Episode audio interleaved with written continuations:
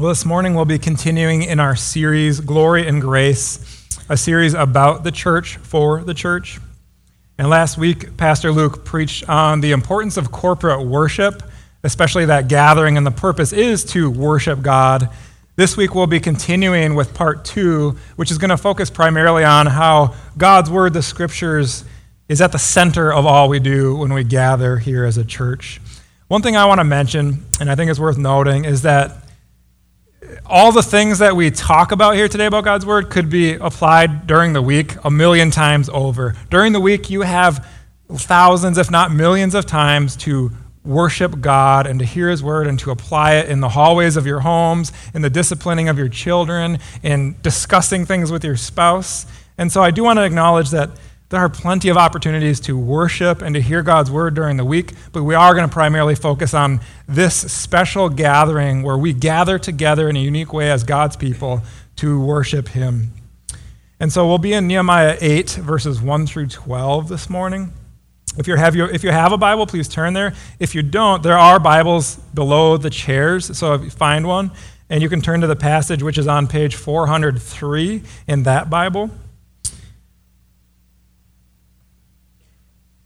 And we're going to do something a little bit different this morning because it goes along with the passage. Please stand with me as we read God's word from Nehemiah 8 1 through 12.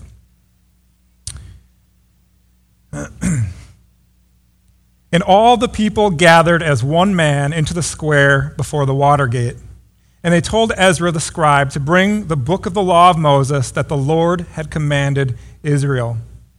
So Ezra the priest brought the law before the assembly, both men and women, and all who could understand what they heard on the first day of the seventh month.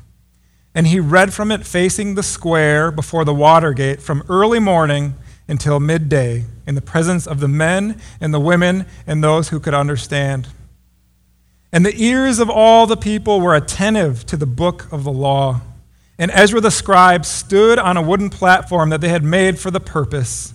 And beside him stood Mattithiah, Shema, Ananiah, Uriah, Hilkiah, and Maaseiah on his right hand, and Pedaiah, Mishael, Malchijah, Hashum, Hashbaddanah, Zechariah, and Meshullam on his left hand. And Ezra opened the book in the sight of all the people, for he was above all the people. And as he opened it, all the people stood. And Ezra blessed the Lord, the great God, and all the people answered, Amen, Amen, lifting up their hands. And they bowed their heads and worshiped the Lord with their faces to the ground. Also, Jeshua, Bani, Sherebiah, Jamin, Akkub, Shabbethai, Hodiah, Maaseiah, Kelita, er-, Azariah, Jozabad, Hanan, Pelaiah, the Levites, helped the people understand the law while the people remained in their places. They read from the book, from the law of God, clearly, and they gave the sense so that the people understood the reading. And Nehemiah, who was the governor, and Ezra the priest and scribe, and the Levites who taught the people, said to all the people, This day is holy to the Lord your God. Do not mourn or weep. For all the people wept as they heard the words of the law. Then he said to them, Go your way, eat the fat, and drink sweet wine, and spend portions, send portions to anyone who has nothing ready, for this day is holy to the Lord. And do not be grieved, for the joy of the Lord is your strength. So the Levites calmed all the people, saying, Be quiet, for this day is holy, do not be grieved. And all the people went their way to eat and drink, and to send portions, and to make great rejoicing, because they had understood the words that were declared to them. Let's pray. Father in heaven, we praise you for this beautiful Sunday morning that we get to gather as your people and hear your word. We get to hear it read, we get to hear it sung, we get to hear it proclaimed, and, and we get to gather around it, Lord. And I pray this morning that you, as we sung, would reveal your glory to our hearts so that our hearts would want nothing more than Christ. And so, Father, we ask for your help now as we as we open your word, open our ears that we would listen attentively and that you would conform us to your Son. In Jesus' name, amen. You may be seated.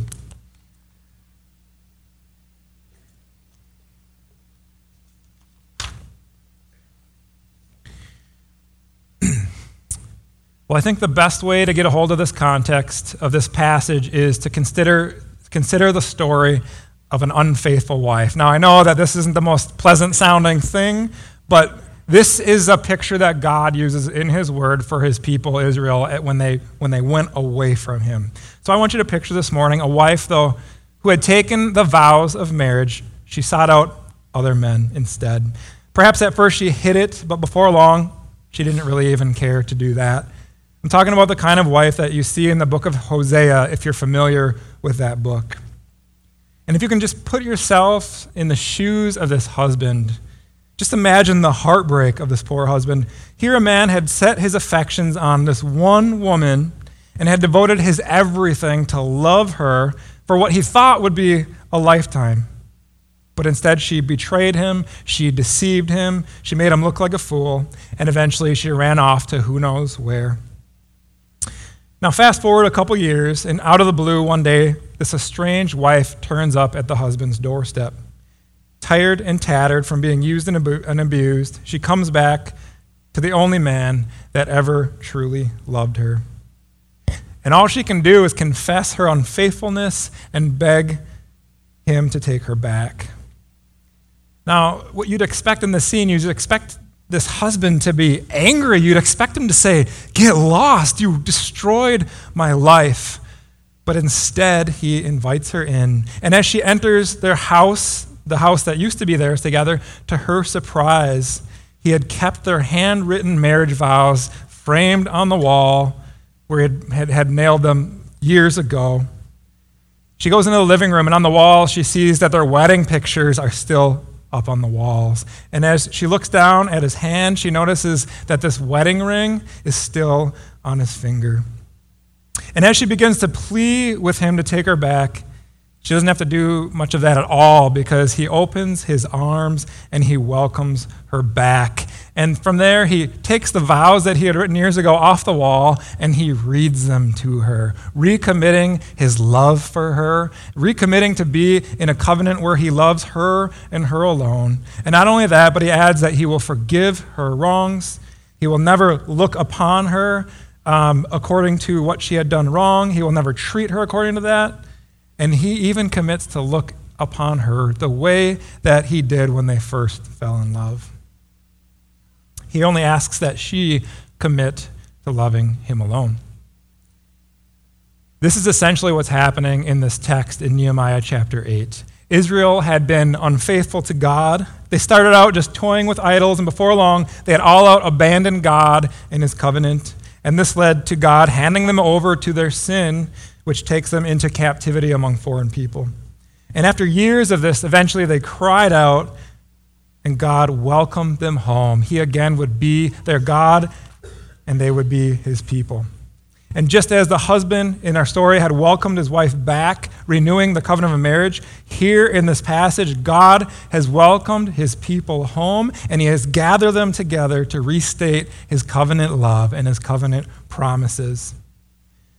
And in this passage, because we see God's word drive everything in the gathering, it's a great passage to look at as we consider how God's word drives everything we do together in corporate worship. God's word in corporate worship is how God is revealed to us, it's how our sin is confronted, and God's word directs us in our hearts to the good news of God's redemption in Jesus Christ.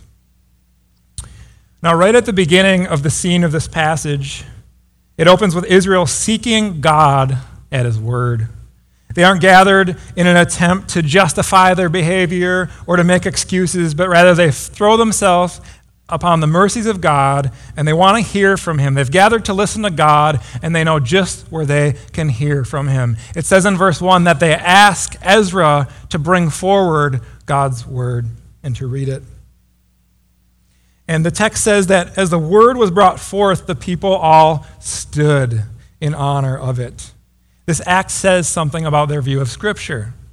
Now, it may seem silly that people would stand for some book. I mean, if you think about the times in your life you've stood to honor something, it was someone who was worthy of honor and praise. They had been a hero, they had done something brave. You stood to honor a person. And it's just really silly to think about us standing to honor the latest book or maybe the, you just It would be so silly to picture in your head right now the latest cookbook that's been released being paraded down the street in the Pope Mobile with the, the glass bulletproof case around it, and everyone's standing for it. That's silly, right? And my point is this that the Israelites weren't standing because it was a book with paper or a scroll at that time. They were standing because it was God's word. And God's word is an extension of God himself. It says in 2 Timothy 3:16 and 17 that all scripture is breathed out by God. When we read the scriptures, it is God speaking to us. If you want to hear God speak to you, open up the Bible. He will speak to you. That is how he speaks to his people, and he uses his voice being revealed through that to reveal himself, his character, his attributes, his glory. And so this scene is much like a medieval movie where the king's servants come out with trumpets and they announce the king's messenger. They open the scroll and everyone stands to hear the message of the king. Here in this text, the king of the universe was preparing to speak to his people. And not only does Israel stand for the scriptures, but we see that God's word is front center and it's elevated above the people. The text says that the scriptures are placed out before all the people, high above them on a wooden platform that was made for this occasion. And, and, and, the primary concern of all the people, from the leaders all the way down from those standing in the congregation, is hearing God speak from the scriptures. And notice in this passage that God's word is not some small little snippet that's added to a, a, a service of jokes and feel good messages. It's the main event. It says they started in the morning and they read and taught until midday. It's read with an emphasis on clarity, and the teachers explain what it means so that there is understanding. There's a, there's a good chance in verse 8, it says that they gave sense to the passage. It's a good chance that because they were in exile for so long in a foreign land, those children that had been born there and raised there, there's a good chance they never learned their native tongue. So when they came back, they may have been translating the text. There's basically two schools of thought. One is they were doing that, the other was simply just that they're emphasizing again that they were explaining it so it could be understood. But either way, it's very clear that the text is not only being read, it's being explained with an emphasis so all the people would understand what God is saying. The biblical pattern of preaching and teaching is reading and explaining the Bible. Here, Ezra, though he's a prophet of God, he does it here. He opens the Bible to read the text of God's word. Much of the apostles' teaching, though they as well were prophets of God, was, was taking scriptures, opening them up, and explaining them to the people. Jesus Christ himself, the Word of God in the flesh, when he rocked around in his ministry, he read the Word and taught from it. He spoke the Word and he taught from passages, most often that already existed in the New in the Old Testament. If God reveals himself through the scriptures, then it's important that we allow him to be heard and understood. And so this is why our gathering for corporate worship, it's not only saturated with scripture, but we build everything we do on the scriptures. We begin the service by looking for God to reveal himself at the reading of his word in the call to worship. In our songs, we sing God's word or word, themes from God's word so that God would reveal himself to us as we sing to one another. Our time of giving is driven by the scriptures. We read about this generous God who gave his only son so that we would be reminded of the calling to be generous so that his name would be proclaimed here and among the nations. And our preaching, just like we see in the text, focuses on reading, explaining, and calling people to obey God's word. Today, that is what theologians call expository preaching. I think what they did is they basically took the idea of Nehemiah 8 and summarized it by, by giving this, these definitions. Um, but Mark Dever defines expositional preaching this way He says it's preaching in which the main point of the biblical text is being considered, that's being considered becomes the main point of the sermon being preached.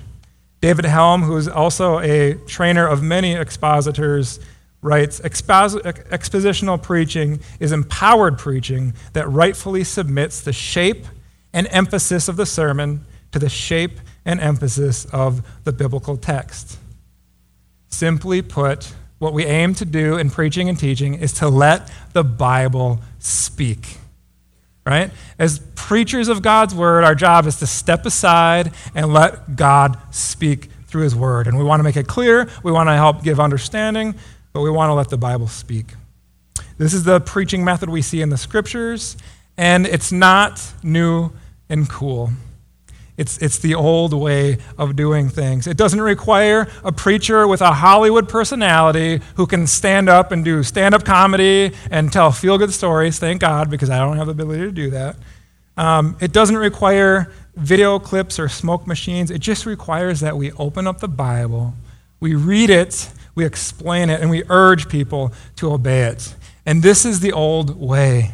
And this is how God works. And so by faith, we build our worship services on the Word of God, and we trust that as we let the Bible speak, God is going to reveal Himself to us, and He's going to conform our hearts to God Himself.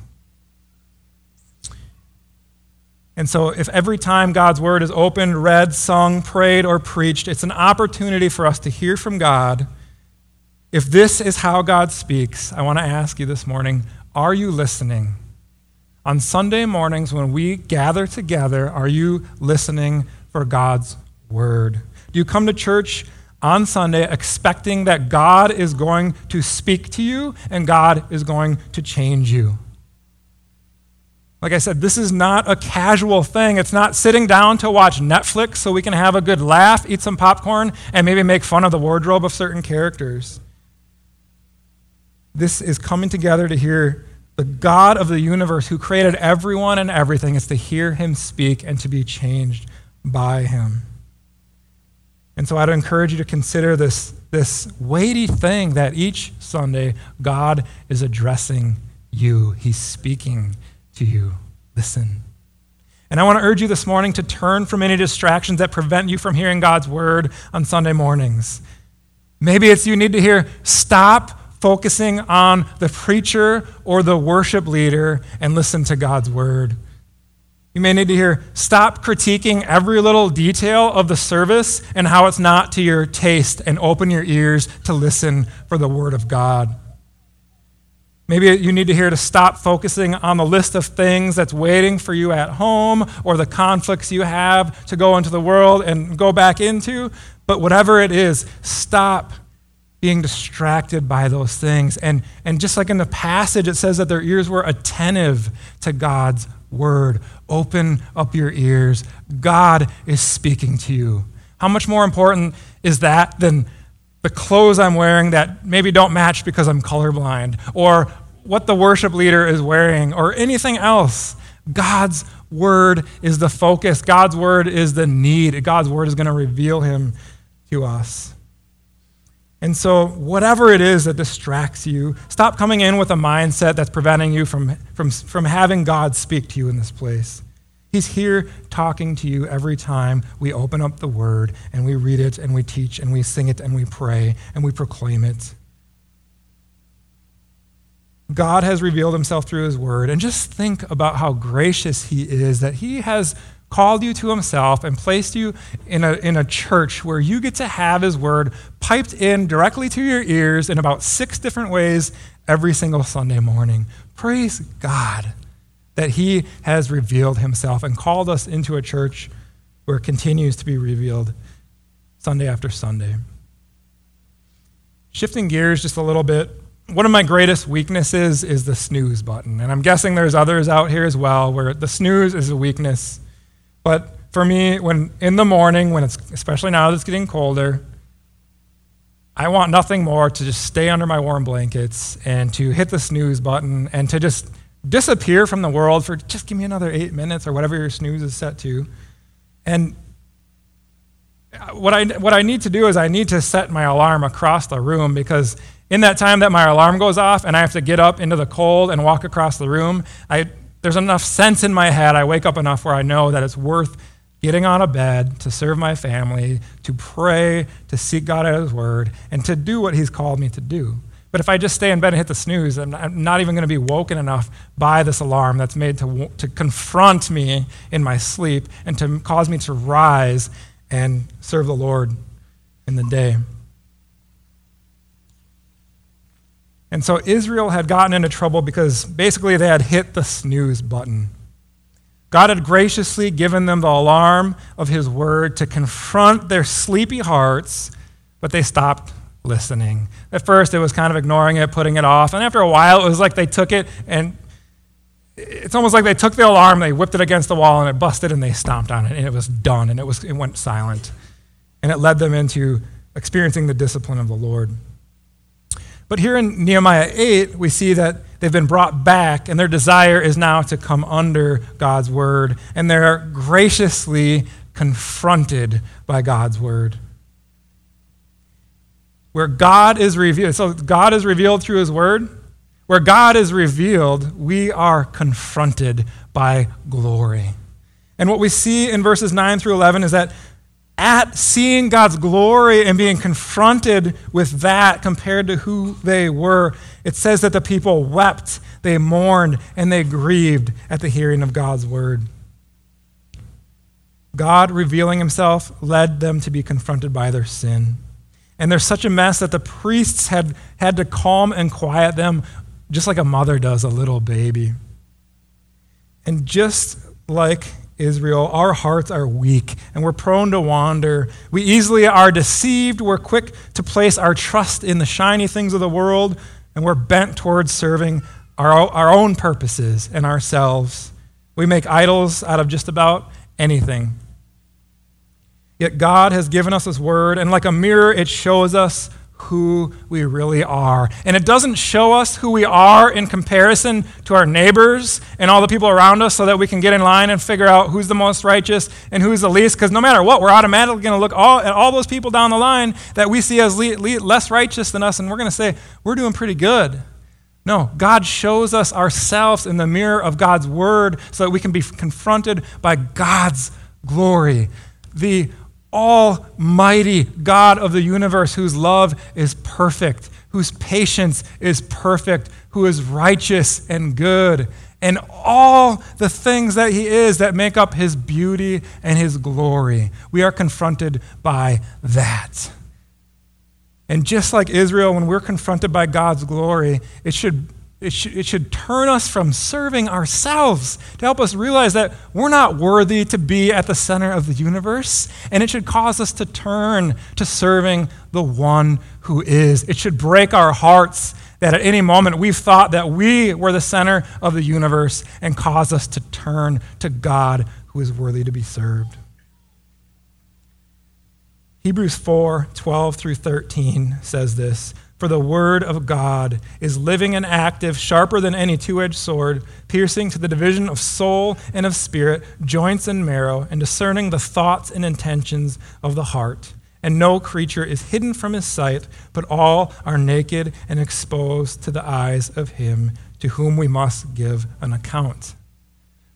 We always talk about interpreting God's word. But as we see in this passage, God, God's word is really what interprets us as it's read, and it shows who we are compared to God, and it points us to a greater glory that's worthy for us to pursue. And as we see in Nehemiah 8, one of the places that God uses to confront us with his word, and there are many, like I said, we could talk about all those places in everyday life where you are confronted by God and his word, but one of the places that we see in Nehemiah 8, Nehemiah 8 is in corporate worship. And what I want you to see this morning is that everything we do as a church is built around this idea of hearing God's word so that God is revealed and we are confronted by his glory, which causes us to turn to worship him and to serve him who is worthy of all glory, honor, and praise.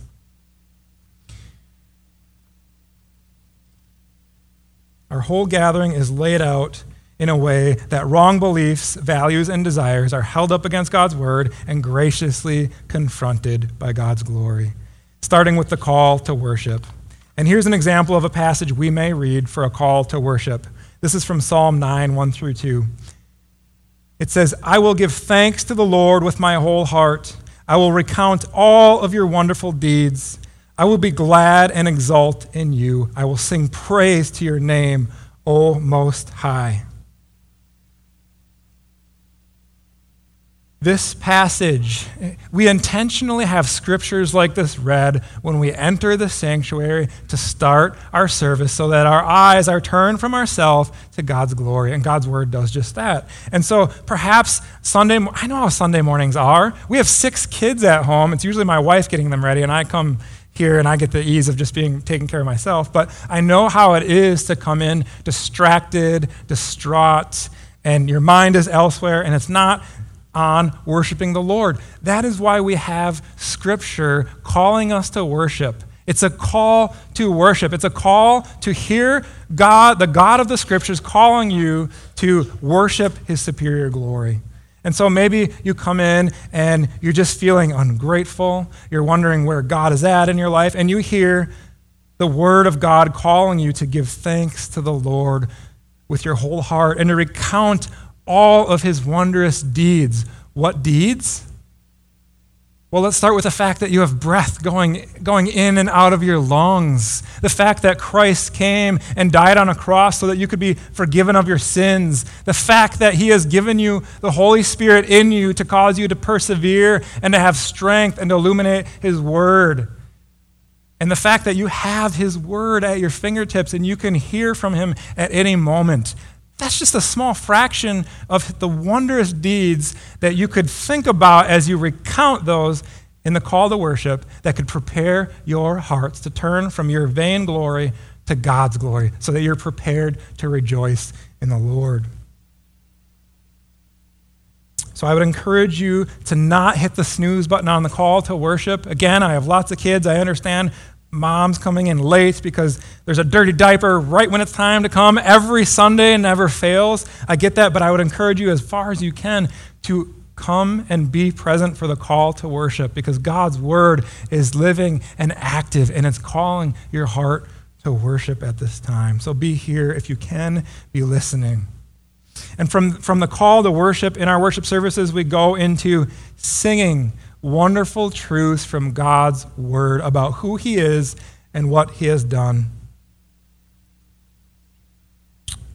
And perhaps you come, again, you, you, your heart's not there yet. You heard the call to worship and you're just not there yet. Songs are another way that we proclaim God's word so that our hearts can be turned to Him in worship. And so I want you to consider just one verse of the song that we sang this morning and, and, and really thinking about this passage and this message, it really caused my heart to rejoice in Christ and worship this morning.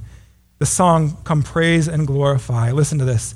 Come praise and glorify our God, the Father of our Lord. In Christ, He has in heavenly realms His blessings on us poured. Again, perhaps you came in this morning wondering where God is. And, and the beautiful thing is that it, here, God's people are singing these wonderful truths from Ephesians chapter 1 that God has poured out all of his heavenly blessings on you in Jesus Christ. And what it's saying in that passage is that he hasn't withheld one blessing that he's given to you in the heavenlies. There's not one that he could have given you that he's holding back. It says in Ephesians 1, he has poured them all out on you. And as you hear people singing this to you, you should think about the Word of God and think about what God has done and, and, and, and, and have your hearts directed toward God and His glory. And perhaps you, the same uh, uh, verse here. Perhaps you came in this morning feeling frustrated with family. Perhaps your family has never really been loving toward you, or perhaps they've, they've distanced themselves from you. Listen to these beautiful words in that song that says, For pure and blameless in his sight, he destined us to be, and now we've been adopted through his Son eternally. Again, that's a promise from Ephesians chapter 1 that says, God in love, though you were a sinner, has, a, has come for you. He set his affections on you. And he came and saved you in his son Jesus Christ and called you to himself so that he would be your perfect father in heaven.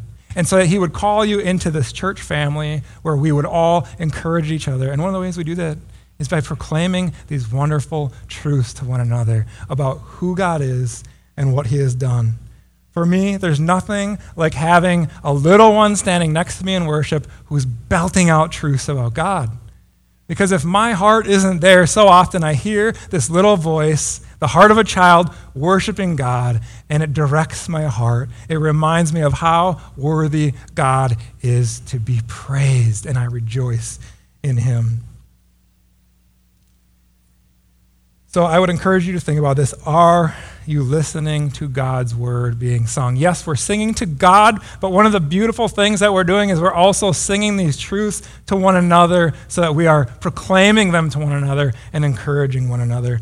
Are you singing for your brothers and sisters? Are you singing for your king? And are you listening to God's word? He is revealing himself to you, He is screaming to you in song. Are you listening?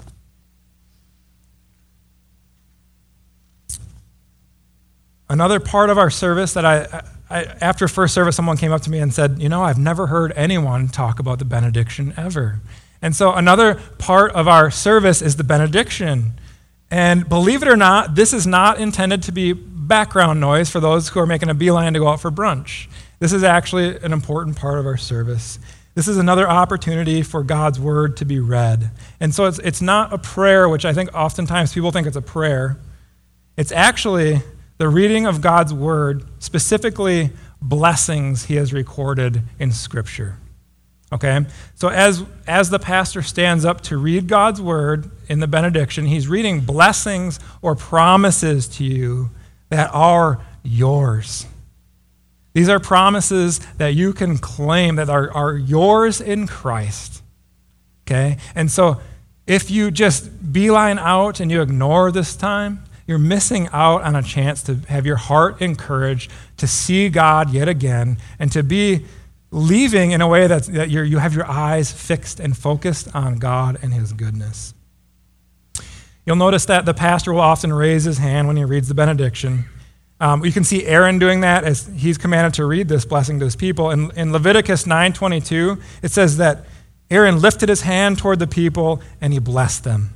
And we see in Luke 24 50 that Jesus, when he blesses his disciples, it says, And Jesus led them out as far as Bethany, and he lifted up his hands and he blessed them.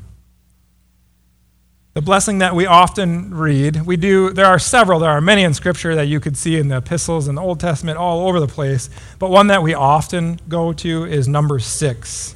And it really does remind us of many great promises that we have in God. And though it was originally intended for Israel, the beautiful thing is that in Christ we have those blessings all the more because of how glorious He is. And so here's the blessing that we read typically over you, the people of God. It's from Numbers 6, 22 through 27. And here's what it says. And I'm going to read a little bit around it to give it some context. But the Lord spoke to Moses, saying, Speak to Aaron and his sons, saying, Thus you shall bless the people of Israel. You shall say to them, The Lord bless you and keep you. The Lord make his face to shine upon you and be gracious to you. The Lord lift up his countenance upon you and give you peace. So shall they put my name upon the people of Israel, and I will bless them. Do you see some of the sweet promises and blessing that are in that passage? If you stay here and you soak up these blessings, these truths from the Word of God, you will see that God has shown His face upon you. And when it talks about God shining His face upon you, it's meaning God's glory shining upon you, that He has revealed Himself to you, and His glory is just beaming out over you.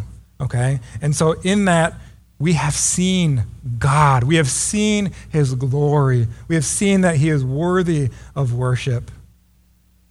And then it says, um, May he give you peace. And as Christians, so, so he had brought them back into the land, he had made the old covenant with them, and they had peace and security. And yet, how much more do we have peace and security in Christ? That Christ purchased our peace with his own blood on the cross.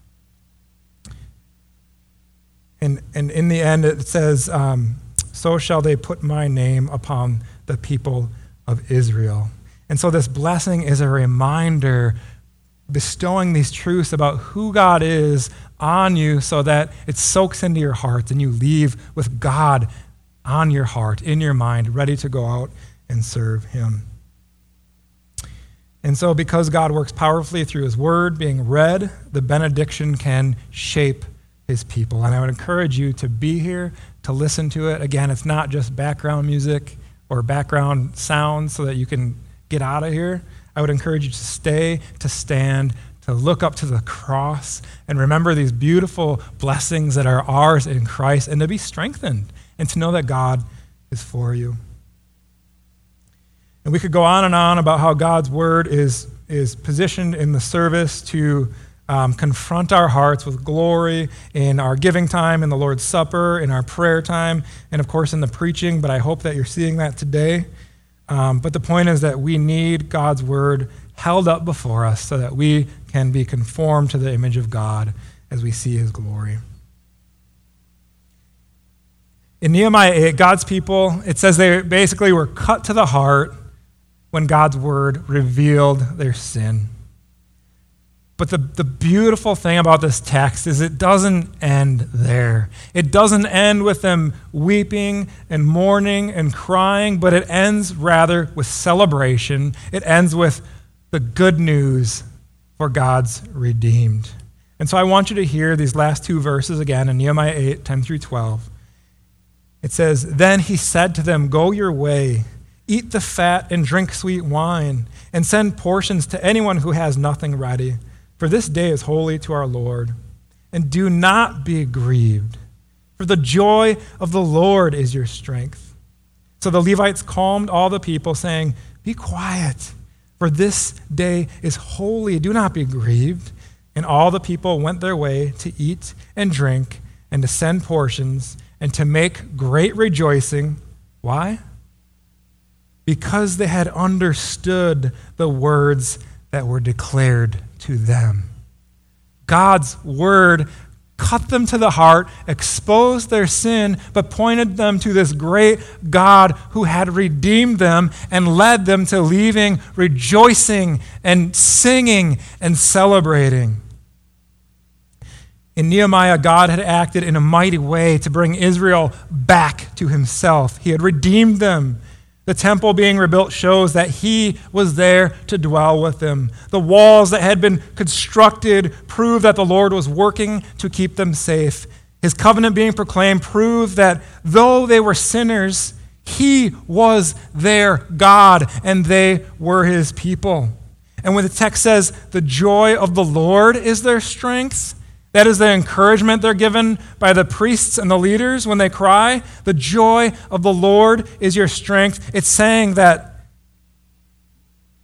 the fact that God delights in you and rejoices over you so that he would bring you back is to be your strength. Nothing you did, nothing that you did to make yourself right with God. The very fact that God delights in you enough to save you, bring you back, and be your God, that is to be their strength. Sadly, this great moment, and it was, it was a great moment. God's people were back and they were serving him, but it didn't last forever. And it wasn't meant to. Later, again, the people hit the snooze on God's word. They rebelled. The walls they worked so hard to repair were, were torn down, and God's people again turned from God's word, like I said. And all of the short lived blessings Israel had experienced were but a shadow pointing to a greater day of redemption that God would work. The covenant that they had read and explained pointed to this day when a far greater covenant would be made with God's people, an everlasting covenant. Those that stood and read these things pointed to a prophet from Israel from among them that was much greater than Moses, who would speak for God. And Deuteronomy says his people would hear his voice and obey him. It points to new hearts that God would put in his people, causing them to obey and delight in his laws. It points to the final sacrifice that would be sufficient because it was the sacrifice of God's only Son, Jesus Christ. It pointed to God coming to dwell not in this temple made with human hands, but to come and dwell in the hearts of his people who would be built into a holy temple unto the Lord. It pointed forward to a protection not of walls that were built with stone, but a protection in the form of a seal that is the Holy Spirit that guards our hearts, causing us to persevere until that day when He calls us home. What I'm talking about here is the good news of the gospel of Jesus Christ. The gospel of Jesus Christ is a far greater redemption than the people surrounding Nehemiah had experienced. Because over 2,000 years ago, Jesus Christ entered the world. Though he was God, he entered the, the world in the form of a man, not only a man, but in the form of a servant. Not just a lowly servant, the kind that washes your feet, the kind that would go and taste death for you. He stood before God, taking the judgment for the sins that you deserved upon his own back, upon his own body, so that you could be brought near as friends of God, so that you could be his people. And because it was done by the blood of Jesus, who is the everlasting God, this is a covenant that will last forever. There's no more sacrifices that have to be made. Jesus sacrificed himself once and for all. And so we can be secure in Christ forever. This is the only way that God has made for sinners like you and I to be made right with God. And so the only response for us at hearing of this good news is to turn from vain glory that we've already seen in our own hearts and turn to the glory of God that we see in the face of Jesus Christ, the superior love and sacrifice and care and calling to redemption in Jesus. And so if you don't know Jesus Christ this morning, I urge you turn from serving yourself to serving one who is superior in glory.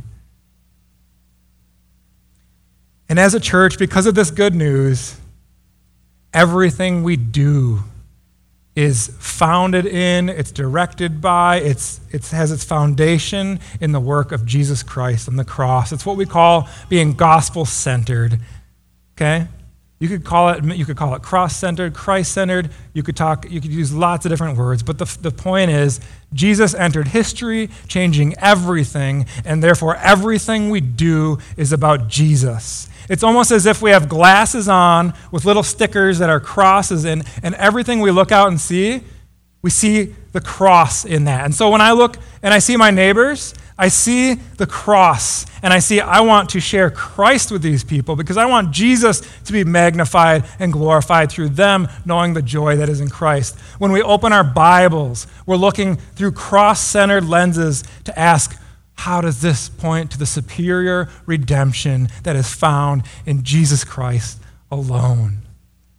When we sing, we sing songs that point our hearts to Jesus because he is our only hope. Christ and Christ alone can save us. Christ and Christ alone can sustain us, and he will. He will carry us on to glory.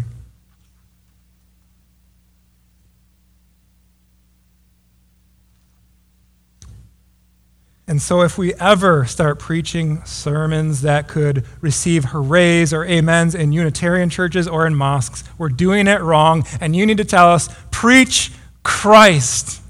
Because if a Christless sermon is no sermon at all, if we don't point to the good news that is found in the work of Jesus Christ, then we're not pointing to anything at all. Because Jesus is the only way, He is the truth, He is the life. Nobody comes to the Father but through the Son.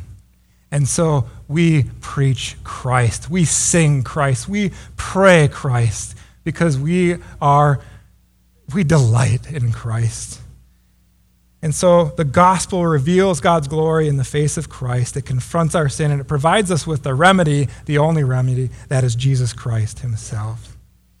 And so as a church, we keep God's word at the center of all that we do. You and I every Sunday, every day during the week, we need to see God. We need to hear from Him. And the way that we do that is right here. God speaks to us here. And not only that, but we need to be confronted by it because our hearts are often far from Him. And we need to be confronted, not in a way where an angry father confronts his child and yells at him, which is not right, but in the way that we are confronted by someone who is far glorious and we desire to turn from serving ourselves to serving the one who is worthy. And lastly, we must continue to preach Christ. We must continue to point to the gospel that saves. Brothers and sisters, God is speaking to you every Sunday morning. Are you listening attentively? Let's pray. Father in heaven, It would be such a shame if we were lost in this world without direction, wandering, living based on whatever we felt like would be right at the time or what would be for our good. We thank you that you have revealed yourself through your word so that we would know you, the creator of heaven and earth, our creator, and we could know your will. We could know your good news so that we would know how to be brought near to you through Jesus that we would know how to parent, we would know how to gather and worship you, we would know how to live giving you glory. Father, I pray that as we go, we would rejoice in your glory as we sing your words. God, stir our hearts in worship for you. We pray this in Jesus' great name. Amen.